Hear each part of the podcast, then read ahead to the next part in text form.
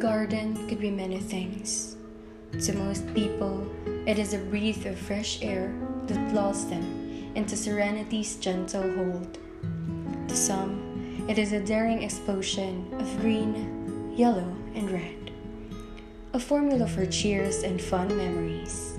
And to a few, it is a sanctuary for learning, an open field of knowledge that teaches not only the flower language, but many more things unknown.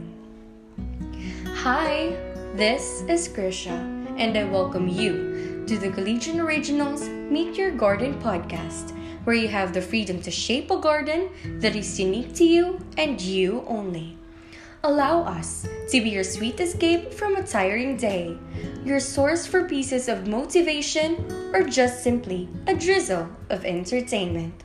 Join me and the Viscous Collegian every Mondays, Wednesdays, and Fridays as we explore through listening to interesting and well timed stories to keep you on your toes. Coming this 5th of April. Stay tuned!